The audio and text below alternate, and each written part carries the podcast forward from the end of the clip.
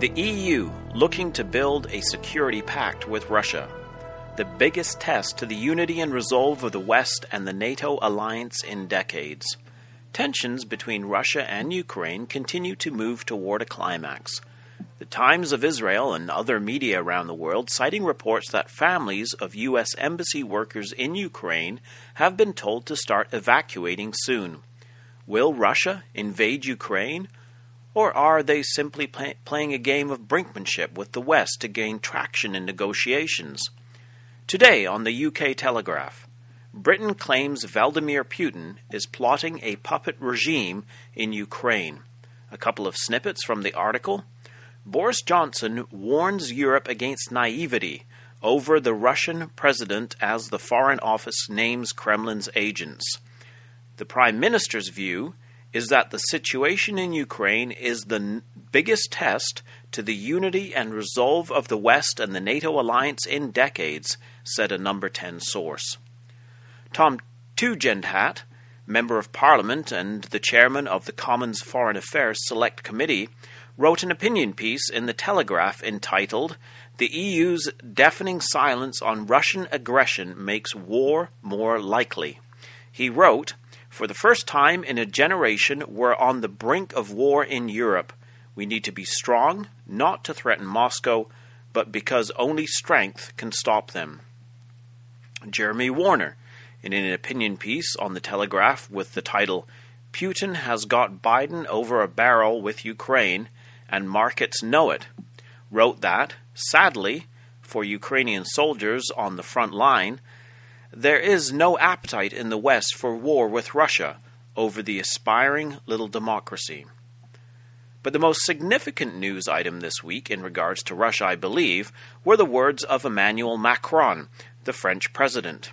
France currently holds the EU presidency, and Macron made these very significant comments at the European Parliament in Strasbourg, France, on Wednesday.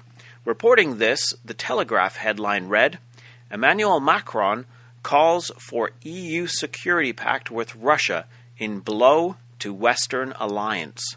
The report went on to say, in a speech to the European Parliament, Mr. Macron called for the EU to forge its own security and stability pact with Russia.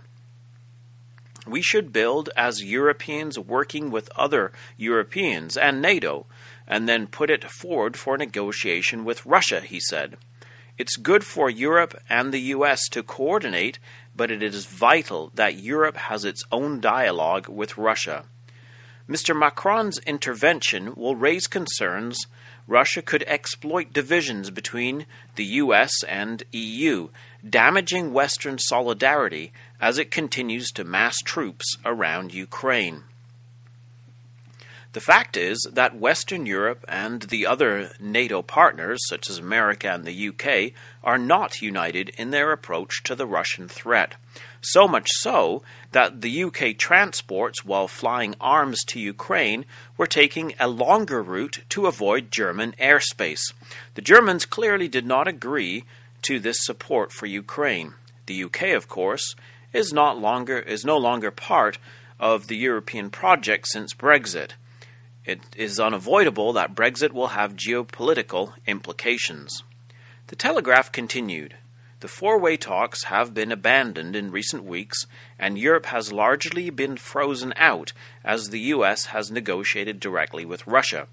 Mr. Macron's intervention threatened to undermine Mr. Blinken two days before he is set to meet with Russian Foreign Minister Sergei Lavrov in Geneva. Macron's comments state a desire for Europe to have its own army, negotiate directly with Russia, and include Russia in a security pact. This, of course, would be a major geopolitical shift and one that watchers of Bible prophecy have been looking for. France24.com reported that Macron said, at the heart of the framework would be principles agreed with Russia 30 years ago. So the idea of a security pact with Europe is not a new idea. Back in 1997, John Laughland wrote about this in his book, The Tainted Source. In the sixth chapter entitled The Third Rome, John wrote, it is seldom realized that the plan to integrate the states of Western Europe around a single currency, grandiose though it is, is only part of an even larger plan. Europe integration is not an exclusively Western European affair. Indeed, the very purpose of suggesting the institutional restructuring of Western Europe around a hard core, according to the plan's German authors, is to permit the creation of a common Western European foreign and security policy, which will in turn be based on a lasting partnership with Russia. The German government has repeatedly stressed that it is the advocate of pan European, not just Western European, thinking. John Laughland continues on the next page. The idea is then to construct a pan European security architecture with Russia.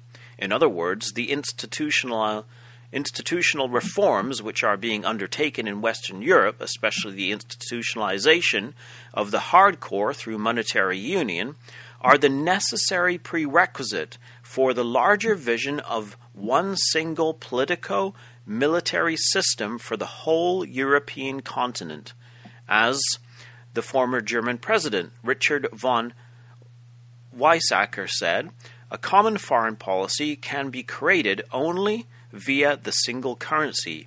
Getting used to a single currency is the only possible means of achieving a single foreign policy. The hard core in the West is to be the Western pillar of a pan European security structure, of which the Eastern pillar will presumably be Russia and her associated states.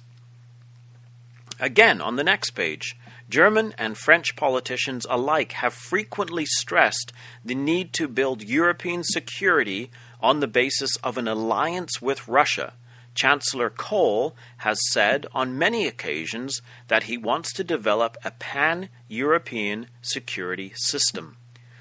This idea of a security pact with Russia, then, is not new. It has been in planning for many years, not only in the political sphere, but also in the religious world. It has been a most important goal of the Vatican to bring about a reconciliation of the Greek Eastern and Latin Western churches for many decades and to have a political union. For example, on October 29, 2017, the Roman Pontiff Francis said in his speech to the Rethinking Europe conference that Today, the whole of Europe, from the Atlantic to the Urals, from the North Pole to the Mediterranean, cannot miss the chance to be first and foremost a place of candid and constructive dialogue, in which all participants share equal dignity. We are called to build a Europe in which we can meet and engage at every level, much as in the ancient Agora, the main square of the polis. The latter was not just a marketplace, but also the nerve center of political life, where laws were passed for the common good. The presence of a temple dominating the square was a reminder that the horizontal dimension of daily life ought never to overlook the transcendent. In other words, a united Europe to the Ural Mountains deep in Russia, politically united, passing laws, and religiously united, a temple dominating the square. Today, the idea of a united Europe with Russia and the struggle for who will dominate it is coming to a head. It will come about either by war, negotiation, or both. There is a major, major geopolitical shift in the works that will transform Europe and the world. Let's take our minds back to one phrase in Laughland's book. The hard core in the West is to be the Western pillar of a pan European security structure of which the eastern pillar will presumably be Russia and her associated states. This is striking. Both these pillars can be historically traced to the Roman Empire, the western pillar to the Latin Roman Empire, the eastern pillar to the Byzantine Empire. In other words, these two pillars are the two legs of the Roman Empire, and as such, they are the legs of the image Nebuchadnezzar saw in his dream in Daniel chapter 2. The image which the Babylonian king saw was indeed a pan European security system. The image had a Babylonish head, as it were, a temple dominating the square. And upon her forehead was a name written Mystery, Babylon the Great, the mother of harlots and abominations of the earth. Revelation 17, verse 5. Daniel tells us of the image that the form thereof was terrible. It was a terrifying religious and political system. While the image showed a succession of empires, ultimately, when it would be smitten, it would stand together as one image empire. The record states that it would be broken to pieces together, which means that it would stand together. Daniel informs the king that the image showed what shall be in the latter days. These latter days would be at the end of this succession of empires. This is after the Roman Empire. This demonstrates that the Hebrew prophets, when speaking of the end time, were looking way past the time of the exile to Babylon. They were looking for a future restoration of Israel after the demise of Rome. Daniel 2, verse 44 says, And in the days of these kings shall the God of heaven set up a kingdom, which shall never be destroyed, and the kingdom shall not be left to other people, but it shall break in pieces and consume all these kingdoms, and it shall stand forever. We have just briefly made a few comments on one prophecy.